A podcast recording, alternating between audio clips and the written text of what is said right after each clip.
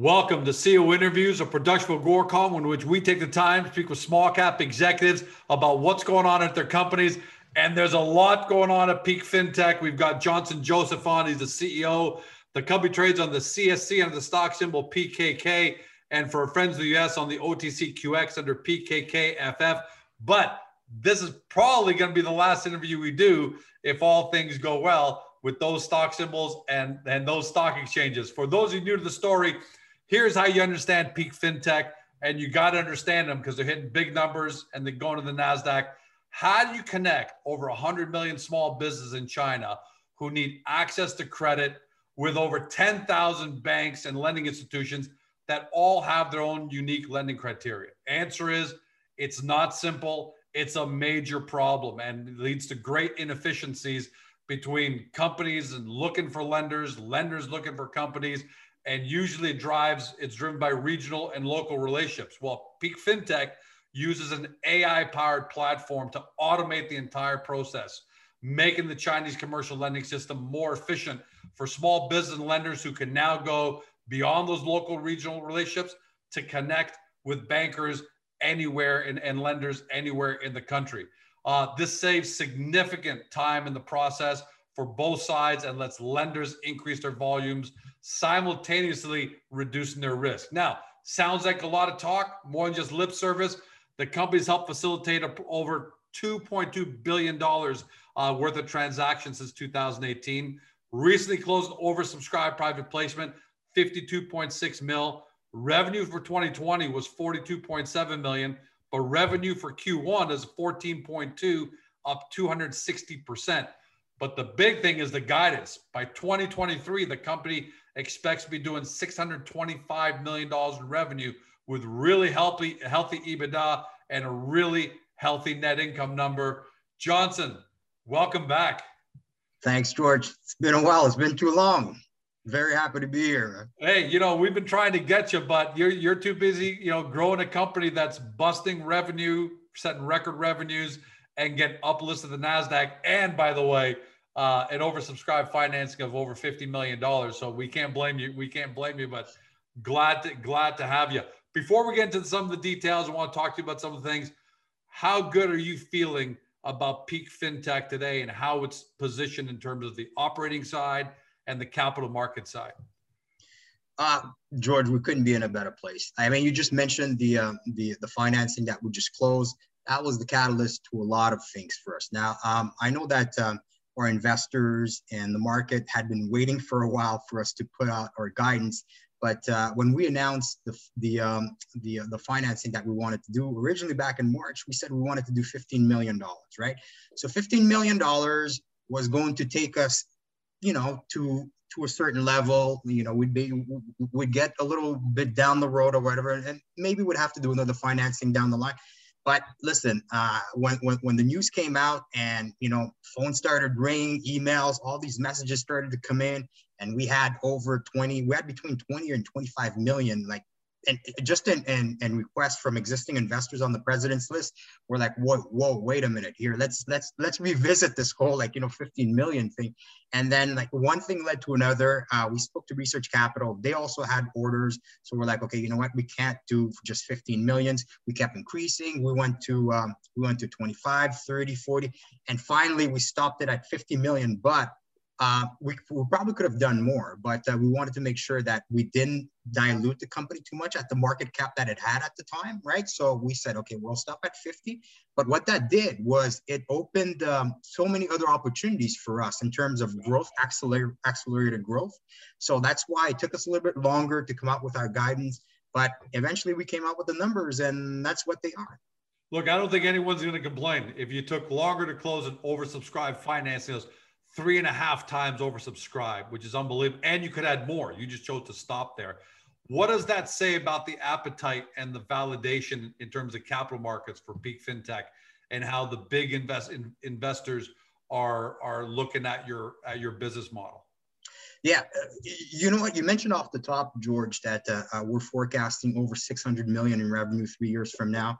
Um, obviously the company's got a lot of room to grow, right? So we're just talking like, and, and, and by the way, the numbers that we um, that we put out with our forecast, that's just the Chinese market, right? Because right now we currently operate exclusively in China, and uh, it's well known that we have plans to come to North America eventually, hopefully by the end of this year, and uh, eventually other markets, Europe or whatever, right? So you're looking at a business model that has tremendous growth potential, right? So um, we just did a $50 million raise, but what our investors need to understand is that when you have a company with such potential, uh, global potential, once you get institutional investors involved and they understand where you're going, what your business plan is, then you could be looking at, you know, doing raises in the future in the triple digits, hundreds of millions of dollars. But then you're talking about not just revenue and, you know, you're, you're not just talking about 600 million in revenue, but you could be talking like with the bees, you know, like billion dollars of revenue.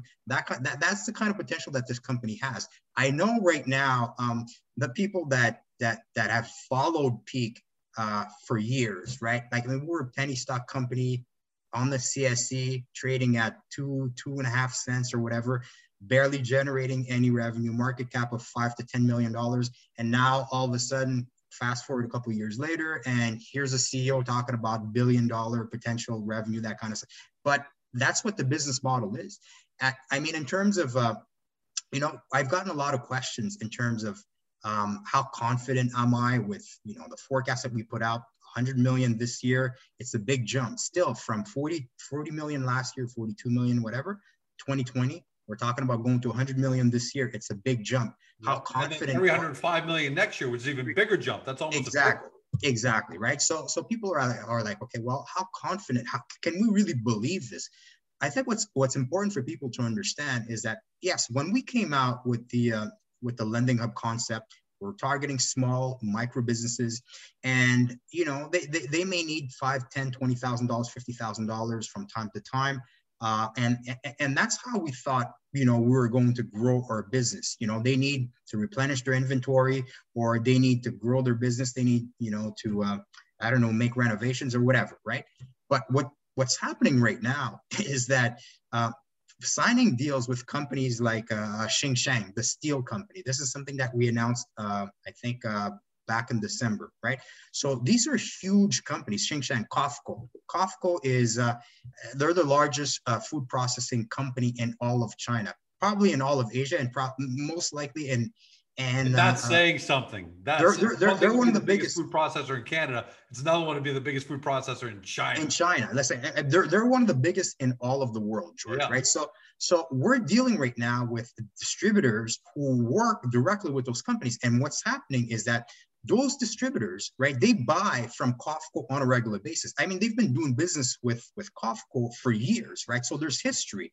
So we can go, uh, they're, they're now clients of the lending hub, right? So we've been doing a lot of business with these, with these distributors.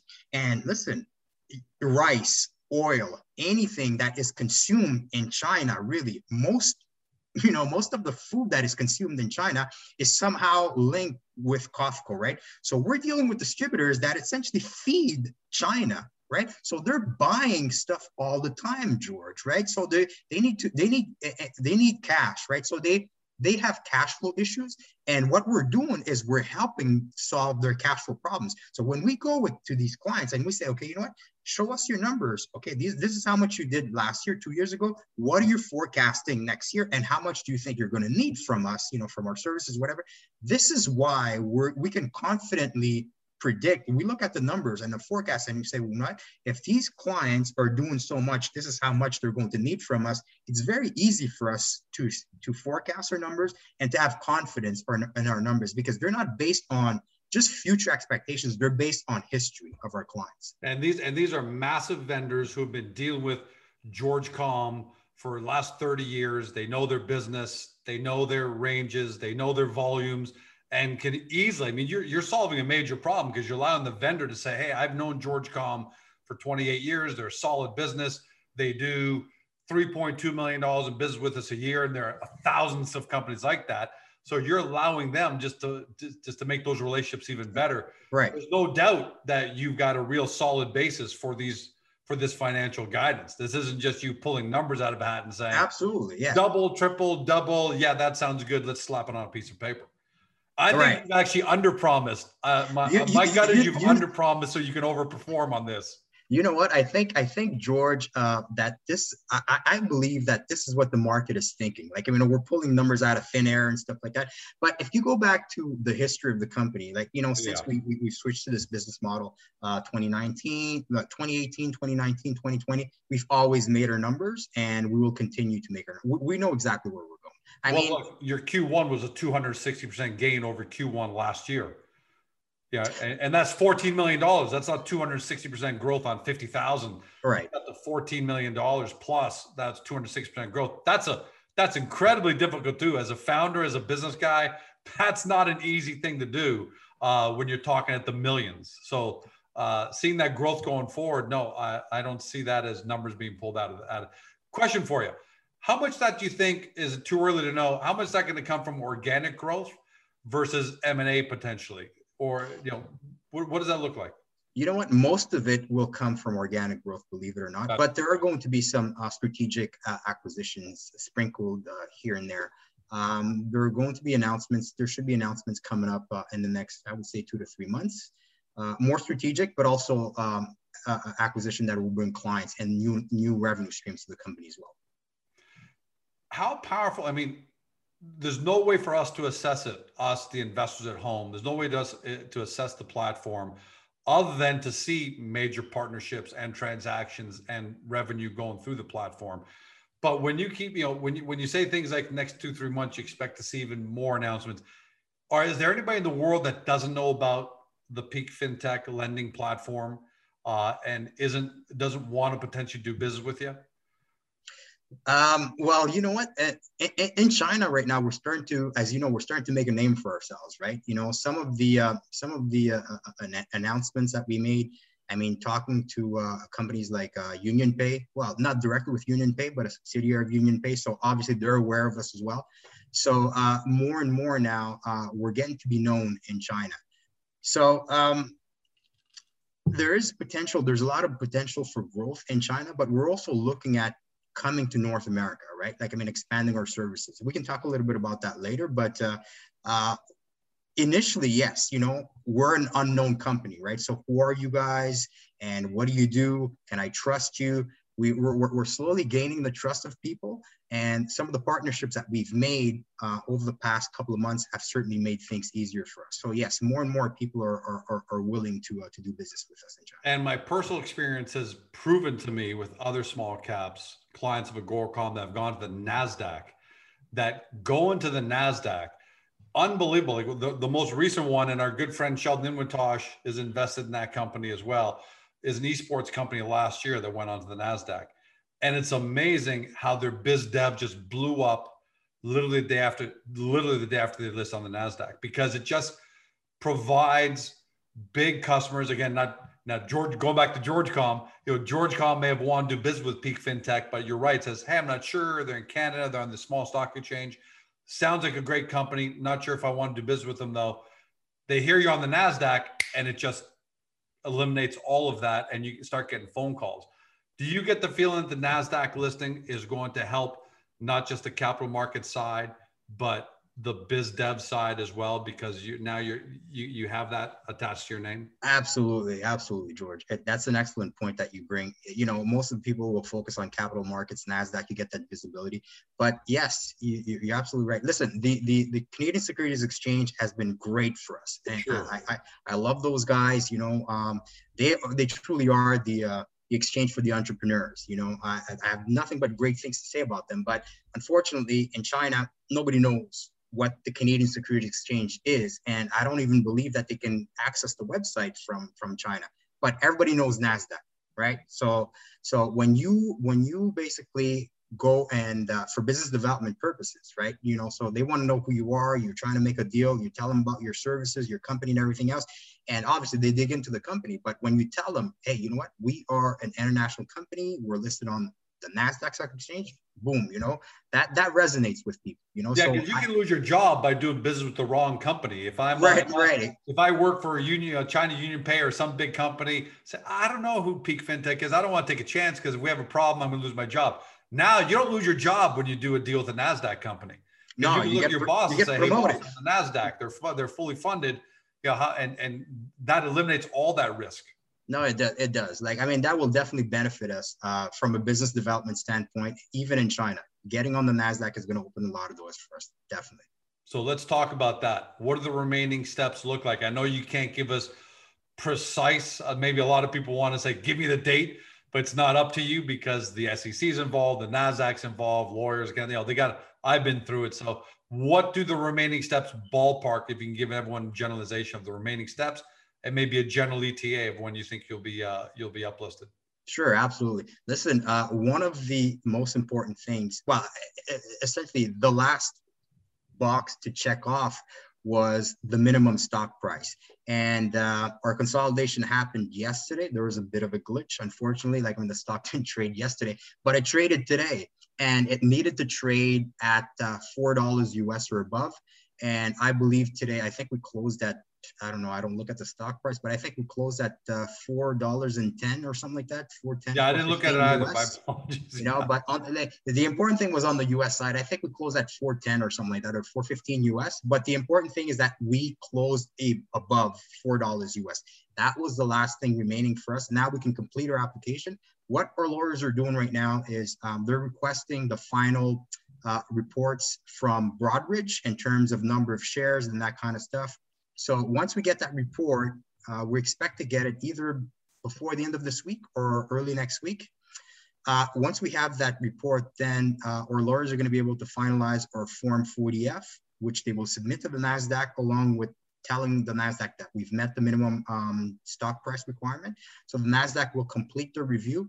I think it's going to take, hopefully, like, I mean, if they're not too busy, we're looking at uh, two to three days uh, for them to complete their review. So just just working backwards. If we get if we get the Broadridge report early next week, it takes our lawyers um, two three days to finalize the uh, the Form 40F, complete everything. They submit that to the Nasdaq. It takes them another two to three days. So that puts us the following week. The Nasdaq will then issue a letter to the Securities and Exchange Commission saying that hey, you know what, we've approved Peak for uh, for listing, and then the SEC will just kind of like I don't want to say rubber stamp sign off, but uh, uh, through the MJDS process, well, no, uh, through the uh, uh, um, I forget the, the, exact term, but yeah, uh, don't worry about the exact term. But they, they talk to each other. They exactly they, once the Nasdaq basically issues that letter, and my understanding it's just like a one page letter. Once they issue that letter to the Securities and Exchange Commission, then it's just a matter of determining what day uh, you begin trading.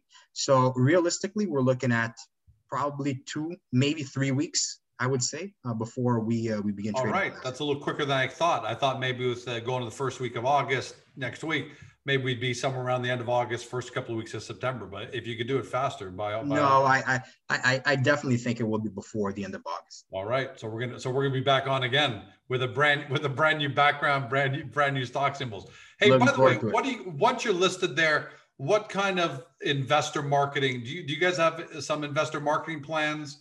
laid out because obviously you want to start attracting US investors who otherwise aren't able to invest in you today on the CSE.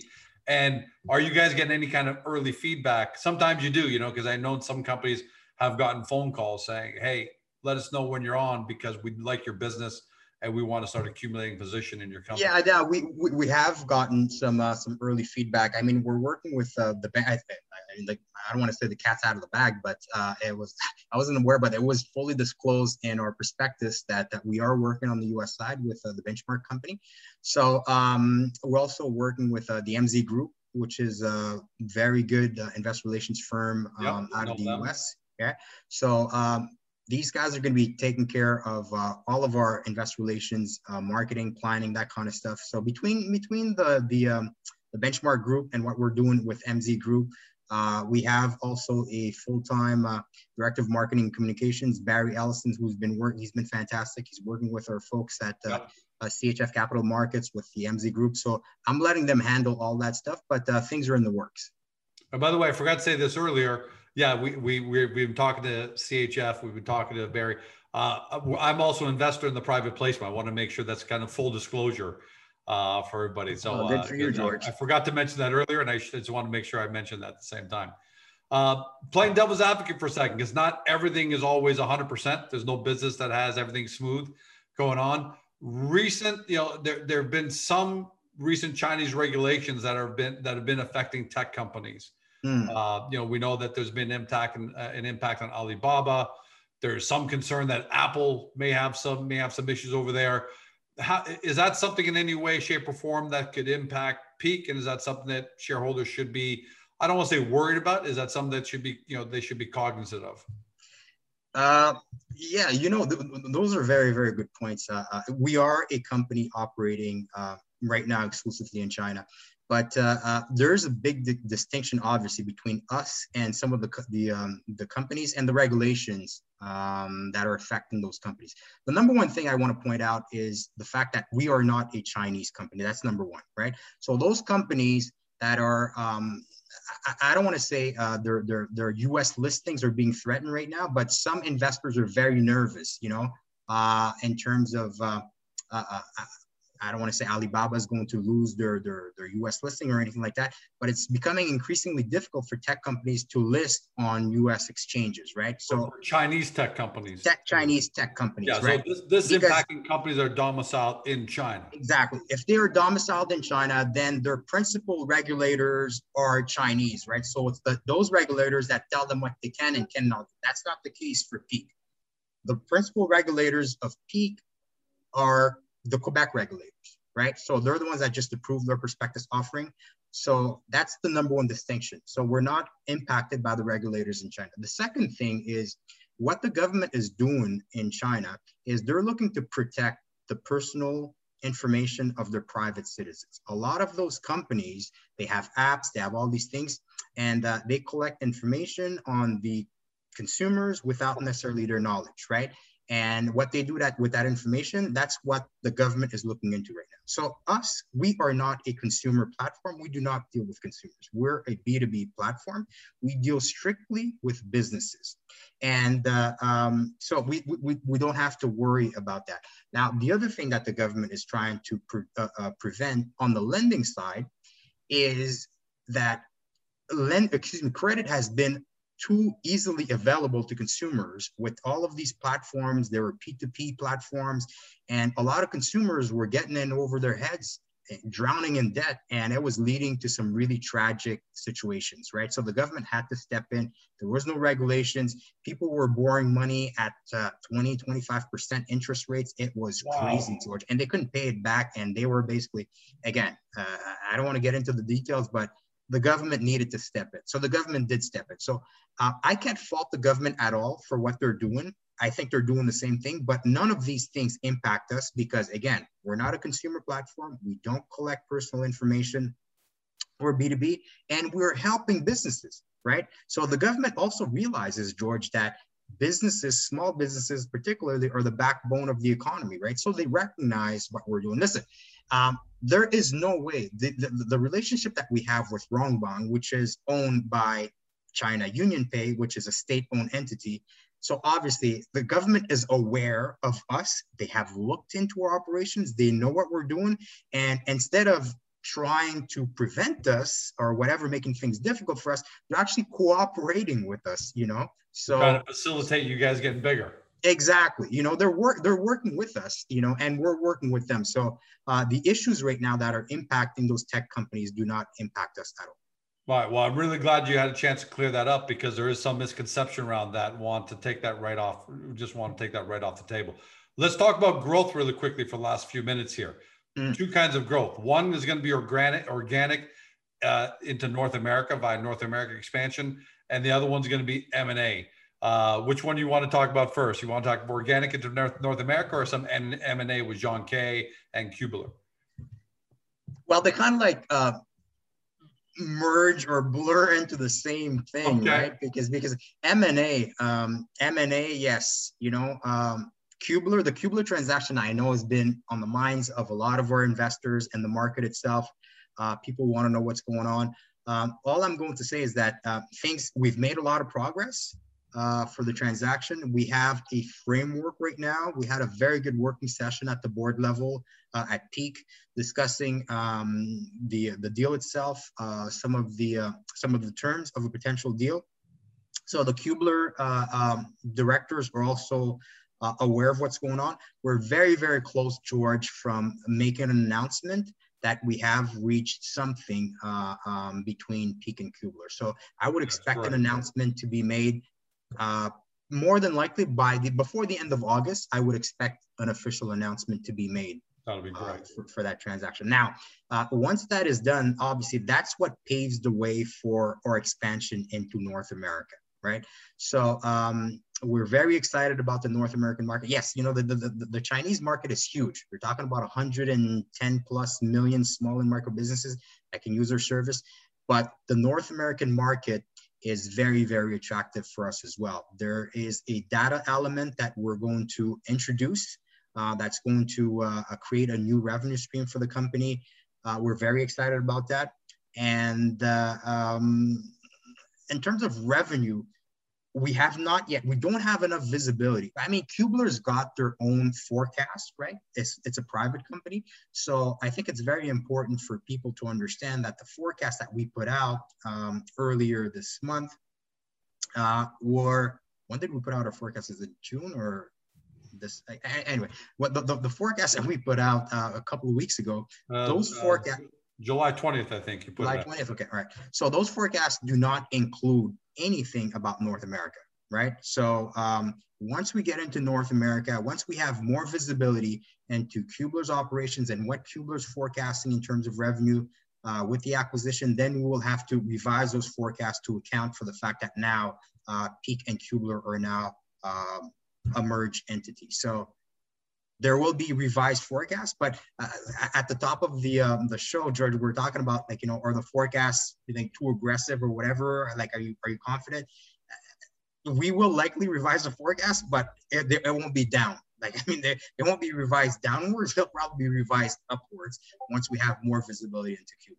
Man, it is really amazing to be sitting here talking today about you know 600 and 620 million dollars in revenue as guidance and potentially going into the right? Potentially going to the billions, considering where you started uh, and you know how you shifted gears a couple of years ago. But that is what's so great about technology companies today. We've said this; it's been a central thesis at Agoracom that that uh, techno- small cap companies are going to create more wealth. Small cap technology companies are going to create more wealth this decade than the last three decades combined because AI that you wouldn't have had access to 10 years ago, uh, maybe even five years ago. Uh, you just you wouldn't have had it, or, or you would have had to pay tens of millions of dollars for it. Just would have been impractical. Now you have the opportunity to integrate into your business, license it, acquire it, do all the things you want to do, and create and, and compete with anybody. So it's amazing to watch, and and I don't doubt that you guys are going to be able to get to those numbers and maybe even maybe even um, uh, exceed them based on your forecasted new forecasted guidance after Cubeler. But how do you want to? There's so much more to, to talk about, but how do you want to end this interview? What do you want your shareholders to know beyond the obvious about things going great? You're oversubscribed. Find it. Your, your balance sheet's fantastic. Your income, your your balance, your income statement's fantastic. What what else do you want shareholders to know as we wind up into into your Nasdaq listing? Honestly, George, uh, I would tell our shareholders basically just just just enjoy the ride with us. Like, I mean, we're having a lot of fun here. The future right. is bright in this company.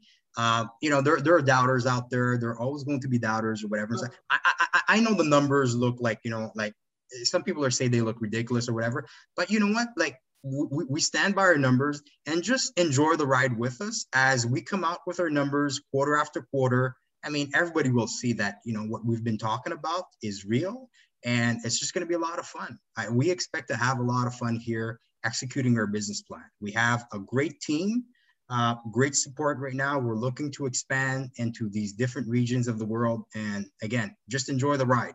We certainly are. Well, look, you're not the first small cap explosive growth company to have some doubters along the way. Just have just just ask Jeff Bezos, just ask Elon Musk you know, there are a lot of doubters along the way as well. And look to look where they've gotten to. So uh, I wouldn't worry about the doubters. I think you got more. I think you got a several multiple more followers and and you know fans out there, and we're one of them. Congratulations on where you got to today. Just the numbers today are fantastic, and uh, can't wait to speak to you. Looks like once, maybe twice in August, and uh, and can't wait. Looking forward to it, George. Thanks for having me. It's been a lot yeah. of fun, man. Always, JJ. Always. Okay. Everybody at home, you've been watching or have been listening by podcast on Spotify, Google, Apple, your favorite podcast platform. To Johnson Joseph, to Johnson Joseph, CEO of Peak FinTech Group. For now, trades on the CSE and the stock symbol PKK, and for now, trades on the OTCQX under PKKFF. For those who are new to the story, because you're seeing a lot of these headlines, and especially if you saw that guidance that came out earlier this month, and probably wondering who are these guys? Two ways to do your due diligence. First, get to the Agoracom profile for Peak, for Peak FinTech. We know there's a lot going on here. It's a different kind of business model. So we've got it all laid out for you in layman's terms to really get that 10,000 square foot, that 10,000 foot view of the company. And then to do your deep dive due diligence, you can see it right above JJ, peakfintechgroup.com, or you can link there from Agoracom to do your deep dive. They're on their way to NASDAQ. They just got $52 million in funding, oversubscribed. There are a lot of people have confidence in the company. You have to make your decision as to how much confidence you have in them. Just don't tell us 12 months from now we didn't tell you so. Have a great day. See you next time. Hey guys, this video is over, but don't forget to help your company by liking it and even leaving a comment below. And then don't forget to help yourself by subscribing to our channel and never missing another great Agoracom small cap video.